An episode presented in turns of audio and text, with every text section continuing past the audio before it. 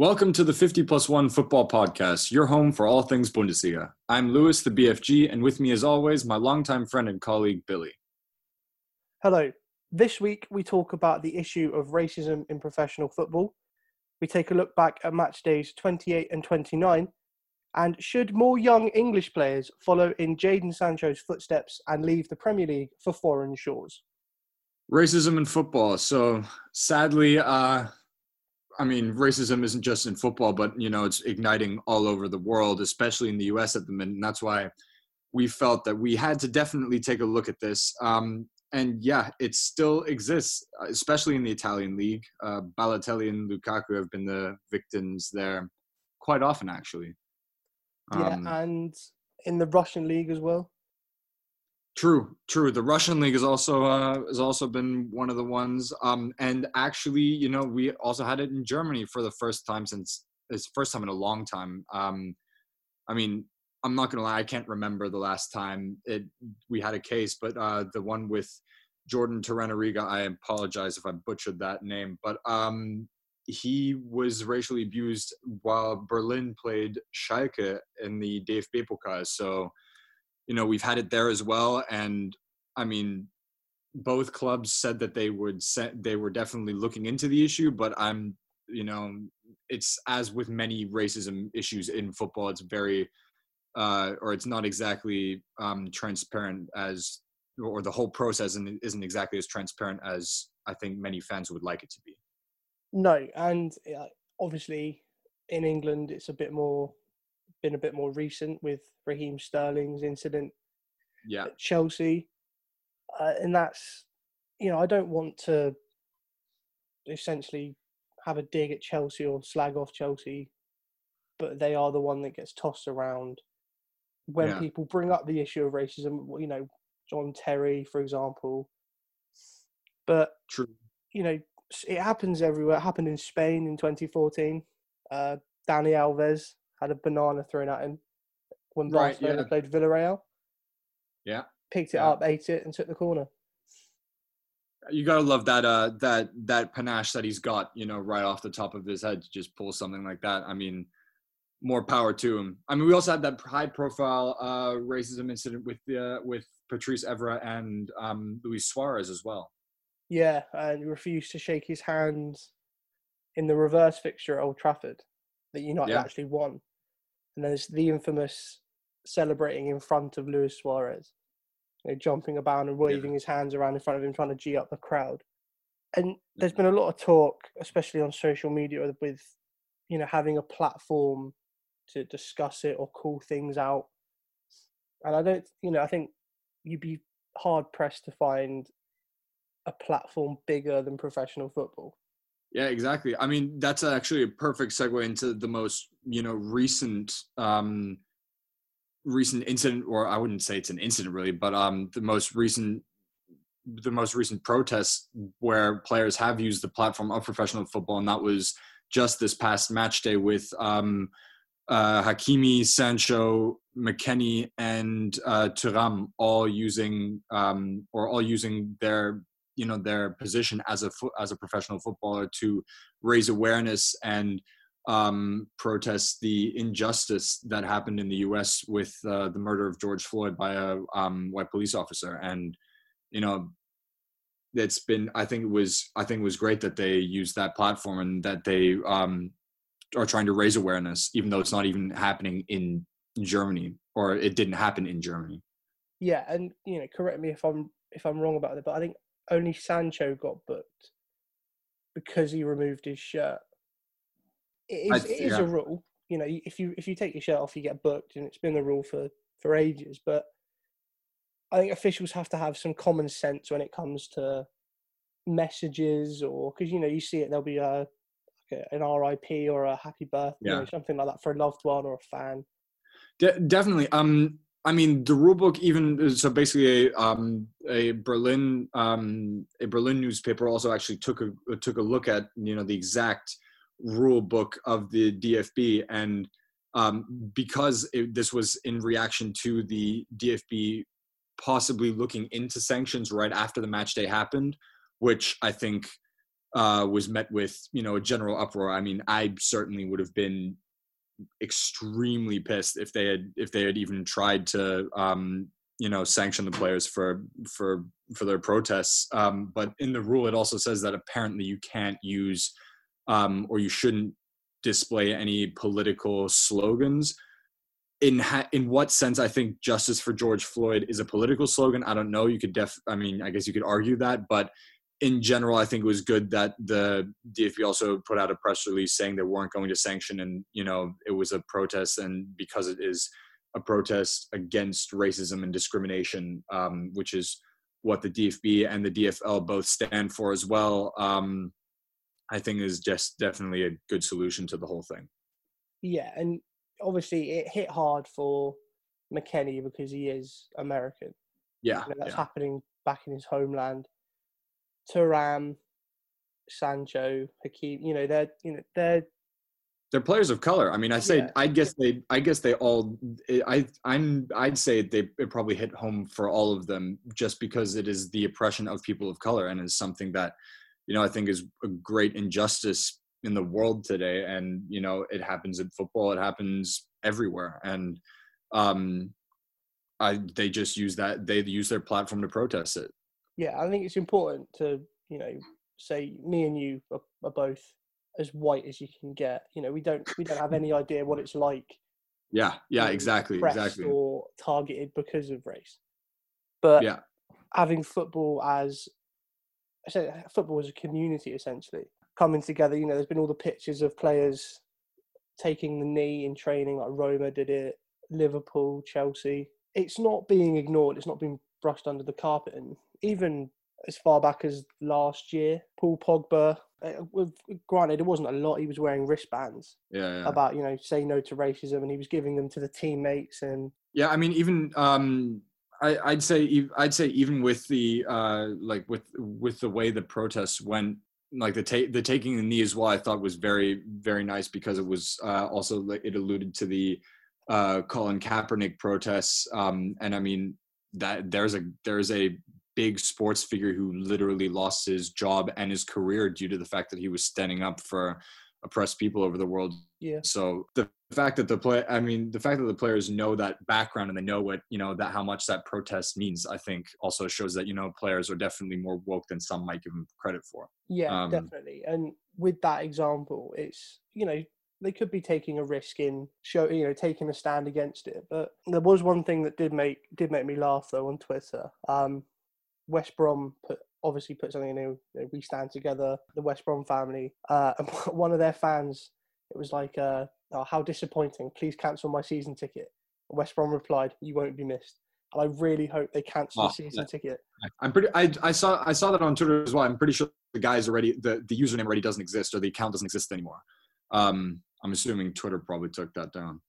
But also i want to i wanted to touch on this because you know with all the ra- with the still existent racism in football obviously you know the governing bodies with fifa and uefa they have to take stands on this and uefa has a very clear guideline. But you know is the three step process during you know incidents during a match so the so basically stopping the match if it happens a second time suspending it uh, and the third time completely abandoning the match is that really enough? You know is do we do, do we ha- do we think that uh, you know that'll actually make it through to the fans who, or I say fans in quotation marks, who you know make racist uh, comments, hand gestures, you know the the monkey chants, what have you? Is that enough? I don't.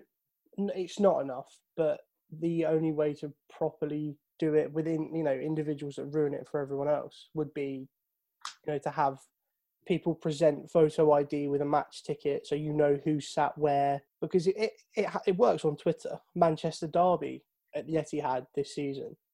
Fred yeah, was yeah. Uh, racially abused. Like one of the City fans was doing like, monkey gestures and monkey noises at Fred. Yeah. And you know the video was posted on Twitter and Twitter found the guy. Yeah, which is great. So it's possible. I mean, that, having, good having photo ID, you know, having to have present photo ID at matches. If you don't have a season ticket, maybe you know yeah. people won't people won't go in for it. It's I mean it, it is one of those things because you know also because because of uh you know the basic data protection which is very big in Europe as well. I think I mean I think or I'd love for the fact for that for a photo ID to become more present for match day tickets to make it easier to identify the individuals because it's definitely not fans as a whole. But then again, that leads right into the next bit of do we ban those fans for life or do we you know help them out uh, or i mean i say help them out in the sense of educating them basically rehabilitating them so they don't have that racist uh, that the, you know that racist ideology in their heads or um, they don't have those racist thoughts because i mean if you ban them for life which you know out of an emotional standpoint you right away want to say you know they if they makes do stuff like that do we want them in football at all? Like just ban them from stadiums for life. We don't want them there. But then i guess you're only you you may have gotten rid of them but that doesn't help that person in the sense that they should you know be taught better because no one's born with a racist ideology no i think you, you have to have some you have to have you have to have some punishment for it definitely but the education point is interesting. Like, yeah, because obviously no one's born racist. It's something you pick up from your surroundings and the people around you. Pun- just punishing them, if anything, it might fuel hatred more. Rehabilitation yeah. probably is the way to go.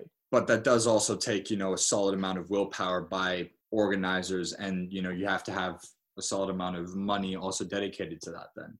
Yeah, and organizations like Kick It Out, you know, they they don't get enough funding. They don't, you know, they don't get enough support from official bodies or government bodies. It's just a, it feels like ticking a box almost, which you should. Yeah, I, I mean, I guess, I guess it all leads back to awareness again, then, because you know, the more people who are aware, the more you might get donations and funding.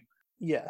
But, yeah, I mean, yeah, you. I mean, you get, you. I guess, I guess that does make sense, but then you know, money wise, one way you could fund this is by increasing sanctions on clubs and I'm paying the know, money towards organizations that exactly, deal with this. Exactly. Because I mean, it, yeah, because because the the sanctions, I think I think if I remember correctly, it is City or Chelsea. They were fined 50k for about 50 yeah 50,000 pounds for the um for for the racist uh, chance or the ins, uh, instances of racism by their fans but then you know a rude hand gesture by a player gets gets that player a 200,000 pound fine. You know where is the where is the common sense in making the fines proportional to the to the actual offense committed? Yeah exactly. And you know we've spoken about this a lot now. And one last thing before we do move on to the roundup. You know what whatever you know whoever you support whether you like football or whether you don't it's hard to argue that the platform that football gives people. Oh, you've got uh, Serie A, La Liga, the Premier League all coming back in the next few weeks, and you know we're not. You know this isn't going to go away overnight. So if players do feel like they need to display something or say something or show, you know, take a stand, I think it's important for the governing governing bodies to allow some leniencies in the the letter of the law. Oh, without a shadow of a doubt full yeah. messages of support for you know millions and millions of people will see that and it might make some people take a look and reevaluate their their values and the way they think. Yeah i mean i couldn't have put it better myself definitely.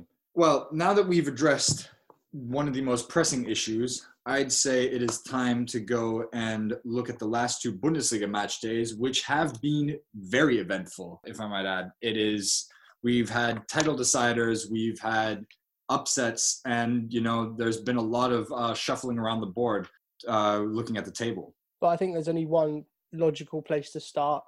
We spoke about it at the end of the last episode. The classic. Yeah. It wasn't. Yeah.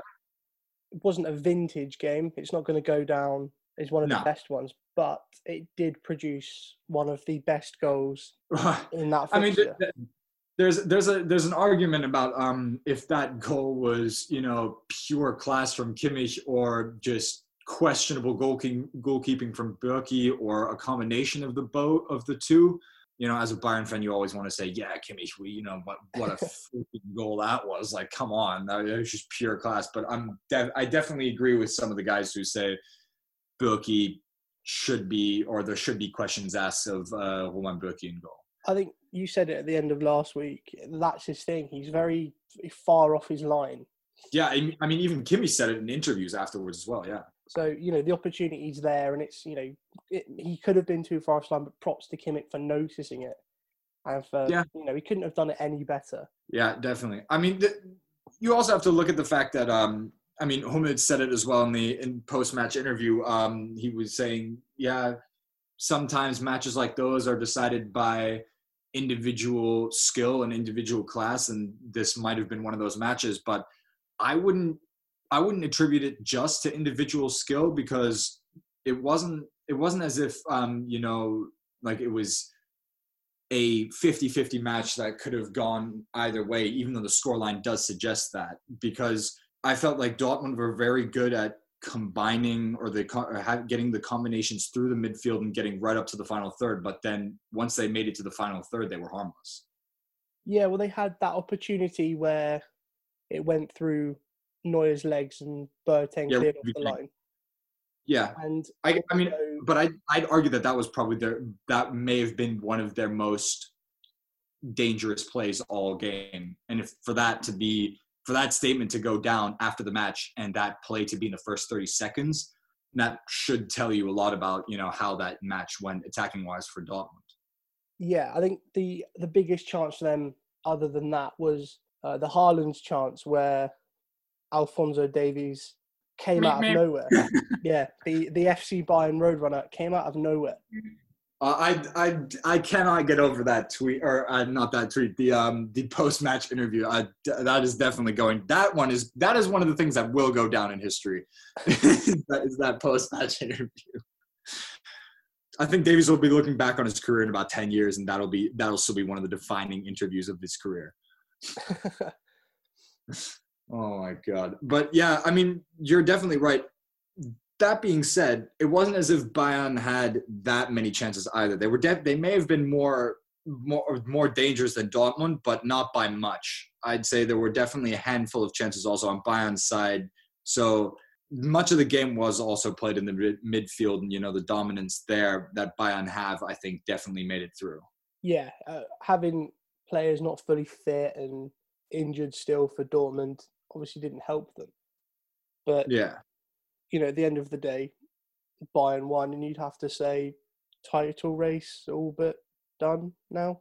Yeah, I mean, even even um, I mean, I know like Favre, Lucien Favre, the Dortmund's manager, has definitely you know in the past been kind of quick to say you know, yep, title race over. You know, we're not making this in this uh, place for this year, but I mean, this even after this post-match conference, he was, uh, or during the post-match uh, post-match press conference, he was trying to avoid saying that. So basically, he was like, he was basically saying like, yeah, it's gonna be, it's gonna be extremely hard to, you know, make up seven points in six matches, especially with the way Bayern are playing. So, yeah, I guess I guess you wouldn't be you wouldn't be wrong in saying that that is definitely that is definitely the title race but there is still the top four to sort out, you know, the European places, Champions League places. Yeah. And yeah. Leipzig sort of slipped up in match day. Oh yeah, again, yeah. I mean, against Berlin. I mean, here's the thing: Berlin, Berlin also had a goalkeeper costing them with a massive, with a massive error. So you could even say that you know Leipzig were almost kind of saved there, that they or they were lucky to even get a draw out of that match because they definitely didn't play to the standard that many are used to them playing from the last two seasons. What what do you, do you what do you think it was? Was it you know mistakes by Leipzig or you it's, know players not the to, same wavelength? It's it's hard to say because you know you can't put it on them having three competitions for the first for many players for the first time because the only competition that's running right now is the Bundesliga. That being said, you could also ask questions: How would this have gone down if they had been playing Champions League and Bundesliga? If the season had continued normally, would that have also gone down the way it did? It's hard to say because they also didn't look against it look good against Freiburg either in their in that home match. Um, no. So it it's it's it's hard to put your finger on it because you could you could say maybe it's attributing it to the big pause in the league by the coronavirus. But then again, if you look at Bayern, you know, they don't seem to have ever even lost a single step. No. After that. Could you put it down to naivety? It's it's quite a young squad. Young squad, young coach, possibly. You know, the naivety, naivety yes, um, but then again, also you have to say that some of these players they definitely have the experience, and you know, Timo Werner has been in the Bundesliga since he was 17. I mean, the guy he's been playing five. He's played five full seasons of Bundesliga football at this point, and he's only 23. Most players at 23 don't even have three full seasons, so it's it's hard to say. So I'd put it down. I would. I guess. I guess I'd give you the benefit. I. I. I. I'd give you the point about naivety just because they're a young squad. I guess that's that's the best explanation for it. So other than those two games, what would your pick for match day 28 be? What would you the best of the rest game? It's hard to put it put you put your finger on it because Freiburg and Frankfurt they both advertised German football with a 3-3 draw with Frankfurt fighting back after being 3-1 down to uh, to level it at the in the 82nd minute. Werder Bremen, who didn't look like they were going to do anything but go down helplessly against Gladbach, managed to rescue one point in a nil-nil draw. Not many would have expected that. I would not have put my money on that. And you know, also Schalke slipping further and further into a hole with that 2-1 loss to Fortuna, and Fortuna making up big, big points and much needed uh, points when looking ahead at Fortuna's matches in the coming few weeks. They've got three out of the top four teams still to play, and they're on a um, relegation playoff spot. So I, it's hard to say. I'd probably say the biggest one, the biggest of the rest of the matches would be Schalke, just because they're a team that went into the season saying their goal was clearly to make Europa League places, and now they're barely. I mean, now they're fighting to stay out of relegation zone. You say so David I, I David Wagner can't really catch a break with Schalke, especially, no. especially since the restart. And oh, definitely not. You know, I I watched I watched him a lot when he was manager of Huddersfield, whenever yeah. they were on. And Huddersfield, they played some some good stuff, but they were very flimsy at the back. And it's starting to come through at Schalke. I, I say flimsy at the back is very much what Schalke is at the minute. Flimsy at the back and a distinct lack of goals. Oh yeah. I mean, they had they had Guido Burgstaller at the beginning of the season not being able to score in something like ten games. He was on a serious goal scoring drought. So and he definitely hasn't produced. You know, yeah, couple not being able to score with being poor at the back, and it sounds pretty obvious that they're going to be down there but no one would have expected them to be down there. I mean, the reason that they're you know not completely down the relegation zone at the minute is just because of the of the first of their first half of the season. Because the first half of the season wasn't terrible. I mean, at the minute they still have 37 points, which you hmm. know, and it's definitely not great. But they're the main reason they aren't in a relegation spot at the minute is because of their good first half of the season, and that's right now saving them. But that again also raises the question of why are they so or why is that why has there been such a destruction of their form in recent weeks and not just this isn't just after the after the restart this is this is already before the restart i, uh, I don't know whether to put it down to a managerial thing or a or player player issue or a com- probably a combination of the two. Yeah, I mean they they've had I mean their goalkeeper issue ever since uh, ever since and because I mean Alexander Nübel was playing well in the first half of the season, and then I would attribute his his uh, his lack of form after the Christmas break to being you know d- down to also some of the pressure that came with the announcement of his free transfer to Bayern München at the end of this season. But then the fact that they can't that the other goalkeeper um Schubert has not been able to produce either. And you just have no you have no consistency in goal. I think that also makes for very many teams then to also lead to be flimsy at the back which you know a goalkeeper is such an important position defensively if you don't have someone who the back line trusts back there then you've got a problem yeah and you know Schalke couldn't catch a break. Uh, match day 29 as well. Yeah. It just keeps on going. It's it's a you know it's a, it's a downward spiral, and someone's got to take that team and, and pull them out of it. Whether it's going to be McKennie who is quite young, or whether it's going to be Wagner, who manages to turn something around. But I mean, there've already been talks of um, Marc Wilmots, who coached uh, the um, the Belgian national team, or even Raúl, who is um, who is you know enjoyed a relatively successful stint as manager of Real Madrid's uh, B team, the Real Madrid Castilla, of them taking over if Wagner doesn't start to you know produce some results because out of the last 10 matches three to 24 goals. You know you're conceding 24 goals in in 10 matches. You're only scoring three. You haven't won a single of those 10 you've no. lost you've lost predom- more than half of them. I think That's unless for, unless something horrendous happens like say they drop into an automatic relegation position.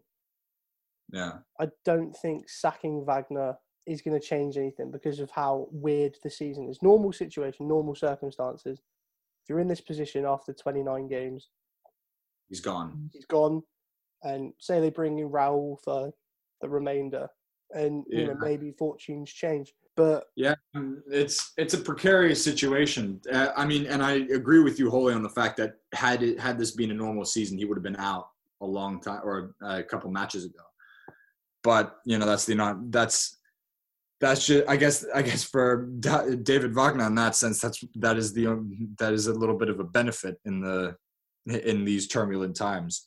But i also want to touch on some of the other match, matches in on match day 29 because this one also definitely had a couple of a couple of big ones. Leverkusen they had to come off a 4-1 loss against wolfsburg and they didn't look solid but kai havertz makes a difference for them yet again. He's a captain at 20 years old.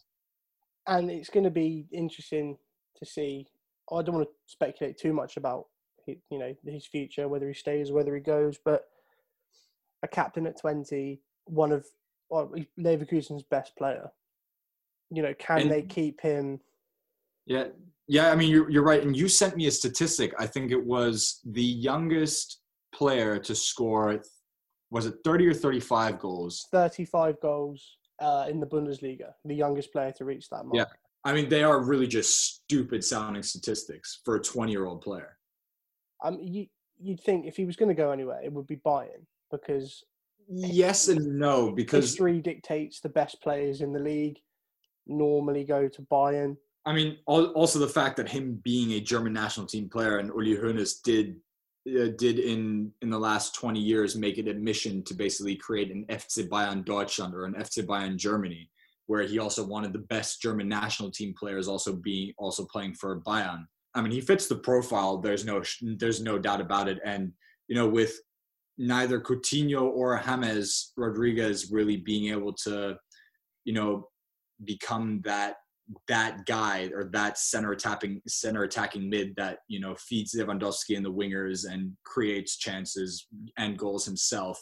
He might be the guy to fill that void. The only problem being Leverkusen aren't budging on his over 100 million asking price. No matter if it, no matter what the circumstances are, whether it be Corona or coronavirus times or not. So, I I'd probably put my money on he stays another year and I, I think they're entitled to to want that much after the season he's had. And if he has another season at a similar level, at a similar level, then yeah.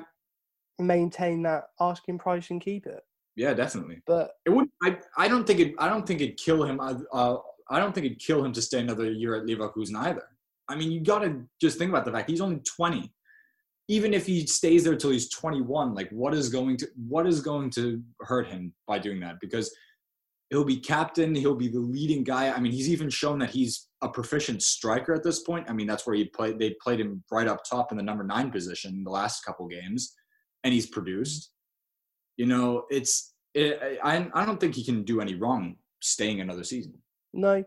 And you know bayern munich are always going to be there. Yeah yeah. Uh, you know because at the moment thomas muller's producing and it was another emphatic win Jeez, yeah 53 minutes, 5 0 up. Need need we say more? And Lewandowski on 29 took, took two steps closer. I, I mean, we we said this last time already. I'd say it is a very, it is almost a utopian dream, or it is it is just it is just utopian to be thinking about the fact that he'll smash the 40 goal record. It's just you know that that record was put up in a time where the offside rule was also different and you know it was a very it was just a different type of football being played but he's definitely like he is definitely a I'd put him up there this year. If I mean, obviously with the coronavirus, this will be very skewed, but I definitely put him up there, being in the top three for the Ballon d'Or in uh, at the end of the year when it'll be Ronaldo, Messi, of course, and then Lewandowski. That's that'd be my top three pick. Yeah, and then we can have another Franck Ribéry situation where he has a bitch fit when he doesn't win it. Oh, and I'll be right up there with him because I'm not gonna. I'm. I, if he if he keeps on if he finishes the season like this and and you've just got to you've got to come to grips with the fact that he's right now on on a tally of 42 goals o- over in all competitions and Bayern were stopped or the Champions League is stopped and Bayern were you know ready to roll and they would have definitely or I'd still bank on the fact that they make it to the semifinals at least you know, how many goals has he scored there? He'll pre- probably produce a season that, you know, of course, Messi and Ronaldo produce week in, week or year in, year out. But, you know, for one, for another, you know, mere mortal to do, I'd say he definitely have a shot. Yeah, he's been you know, ridiculously impressive now for a number of years. And yeah. moving from one uh, talisman in the Bundesliga to another, uh, Sancho scored his first hat trick in the Bundesliga. He's having a real season he's having a great season, and you can see where the transfer rumors come from because even at, at the age that he is, you know, it's ridiculous. Not many wingers in the world, Messi, Messi and Ronaldo excluded. Yeah. There's not many that reach that combined total of goals. It's like 30 goals and assists combined this season. And you're talking about you're talking about him doing this in a league that after the Premier League arguably is the next strongest league. You know, of course, yeah. there'll be debate whether whether the La Liga or La Liga or um, Bundesliga are stronger. You know, arguably, he's producing these these stupid numbers in the second best league in the world, and that is no, that is just not a that is a feat that should not be overlooked. Yeah, and you've you know it was it wasn't just Sancho that beat Paderborn. You know, a collector's item Marcel was it Marcel Schmelzer's first goal in seven years or seven seasons? Yeah, yeah, exactly. Exactly. I mean, the, there was a I think there was a meme posted on posted on Instagram which which showed uh you know Schmelzer and then another player in the second Bundesliga, Dennis Diekmeier, you know, who's a defender and he's not been known for score. I think he scored five goals his whole professional career, and uh, and another player having all scored one goal, and then they show a picture of Schalke also having only scored one goal since the Bundesliga restart, and you know that's just a depressing statistic for Schalke anyway. Yeah, it makes for makes for poor viewing for Schalke, but you know if you're a Dortmund fan, seeing Marcel Schmelzer score, I can only oh, is he one is he a one club man? I want to say yes, but I would not. He's been there as long as I can remember he was put it this way: Schmelzer was already playing for Dortmund when Dortmund last won the title, and this was almost ten years ago. But so you know, I mean, player um, of that age, yeah, he's yeah, been there definitely. for that long. He's a fan. It's like a fan favorite, like a cult hero almost. Yeah, definitely. Um, I think we should briefly touch on before we move on to uh, the topic of young English players moving to the Bundesliga or abroad in general. We'll have a look at the last couple matches. Um, Frankfurt making up another couple of big points against Wolfsburg. Wolfsburg being up there, you know, scratching at the top six, maybe even um, points wise. They're around sixth or seventh, in Frankfurt, you know, against all odds, be, uh, did make up the three points, and they were ba- they were badly needed because they're almost slipping into the same, or they more or less are in the same position as Schalke at the minute, you know, just above relegation yeah, it's weird that you can, as a, a team like Wolfsburg, you can go from, from beating Leverkusen 4 1 one week to losing mm. to a team in a downward spiral the next. But yeah, yeah. Frankfurt's biggest problem, and correct me if I'm wrong on this, because you'll know more about the transfer, you know, the inner transfer workings than I do. Yeah. Not replacing Luka Jovic and even to an extent Ante Rebic. Or and I mean, I just say the fact that they lost their front three, who were basically the reason that they were up. I mean, that that front three scored more than fifty percent of the goals of the whole team last oh, season. Of course, because they lost Sebastian Haller to West Ham as well, didn't they? Yeah. So I, you know, basically taking that money and not, I'd, I'd say, I'd say they and here's a, this is also going back this is going to a whole nother debate about you know how you make and spend money as a club and you know small club versus big club mentality. You could argue that they should have just they should have invested all the money that they had gotten from those three players into you know two very solid strikers. And and then you know just say yeah they should have they should have done better with their investing. But then again you also have to think about that this is a club that you know for the first time in their in their lives they're looking at you know making over 100 million in one summer just off of transfers. So it's a hard one to describe but yeah they definitely were dying or they've definitely been dying this season for a striker um, of the caliber of one of those three. Just last, just lastly, with before we move on, Berlin mm. haven't lost new coach Bruno Labbadia, which is astounding considering they were in a downward spiral before coronavirus hit. See, it's probably the case that Schalke probably should have sacked David Wagner before the restart because if you look at Berlin now, I mean, Ibisevic is still scoring and he's like mid 30s. Yeah, yeah. You got a point. You got a point. It's it's an impressive turnaround, really. Like I don't think anyone expected them to keep. Yeah, I, I definitely I didn't have my money on because Labbadia has also been a coach who has been sacked from Hamburg twice, and he hasn't done he hasn't done unbelievably well in in um, with clubs. But you know, Berlin maybe it's just the fact that his, Labbadia and the Berlin atmosphere, the surroundings just click, and that makes it happen some things are just meant to be, I suppose. Then. Yep. So much like young players. exactly, like young players moving. Sometimes it sometimes it works for them, and sometimes it doesn't. We won't spend long on this because it's already quite a heavy episode anyway. Yeah. But but two things uh, made me want to talk about this. The first one was I saw it, saw a statistic. Jadon Sancho now has as many goals for Dortmund as Foden has appearances for Man City. And the other one, which is mad, and the other one is Matty Longstaff, who plays for Newcastle, uh, isn't signing a new deal, or apparently isn't signing a new deal, and Udinese have offered him thirty thousand pounds a week to go over there, and he's on eight hundred and fifty at the moment. I mean, it's I'm I'm just gonna say this right now. The Premier League have been known, or they've been known as the strongest league because there has been a bunch more money in the league due to the TV rights deals that they have secured over the past 10 years. They've had, thus they have more money than any other league in the world to buy the top players and thus can attract all the top players to go there from all around the globe or all over the globe. Thus, for young players, the Premier League becomes extremely unattractive because only, I mean, very few young players even make the you know get get the chance get their or get their one chance to shine on the big stage and then do it so well that they can consistently produce that week in week out and then make that jump to the professional level.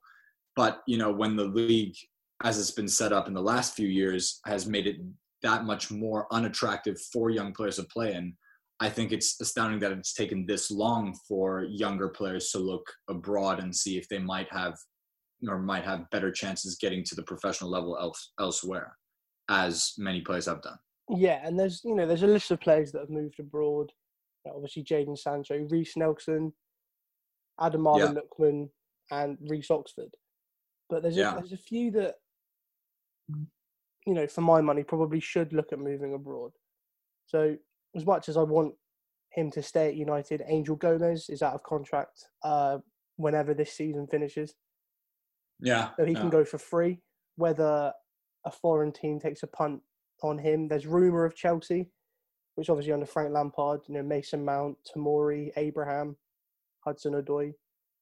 He's given yeah. young players a chance.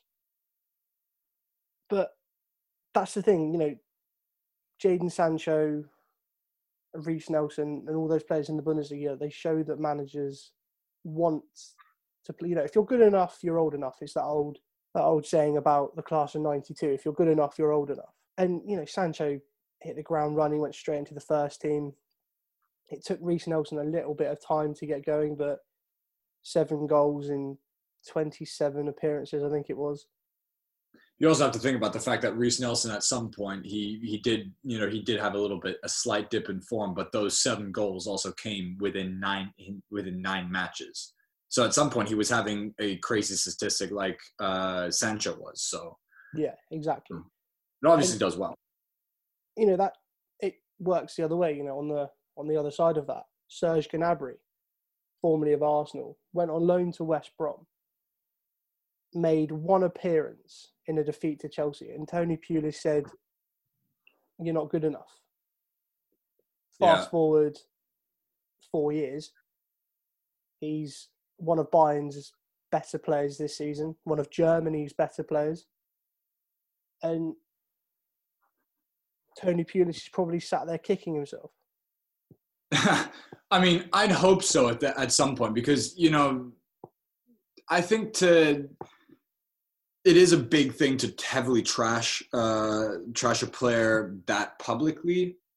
Um, then again, at the time, Gnabry obviously wasn't doing the best job, but uh, you know, I guess it just goes to show that it might do well in the end, or it actually might have been, you know, that driving force that made Serge Gnabry, you know, come up as such a big player in the end. So you never know. Maybe that was a driving force it'll be an interesting one to look at in the transfer window if we have one or whenever it may be.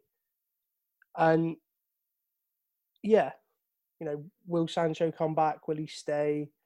Uh, will Matty Longstaff leave Newcastle, his boyhood club, to go and play in Italy? Yeah. It'll be an interesting one to watch. And that's all from us this week. Yes, thank you very much. We'll be back with another round of the 50 plus one podcast next week, where we will definitely be covering this coming match day and we'll see what other breaking news stories will hit us.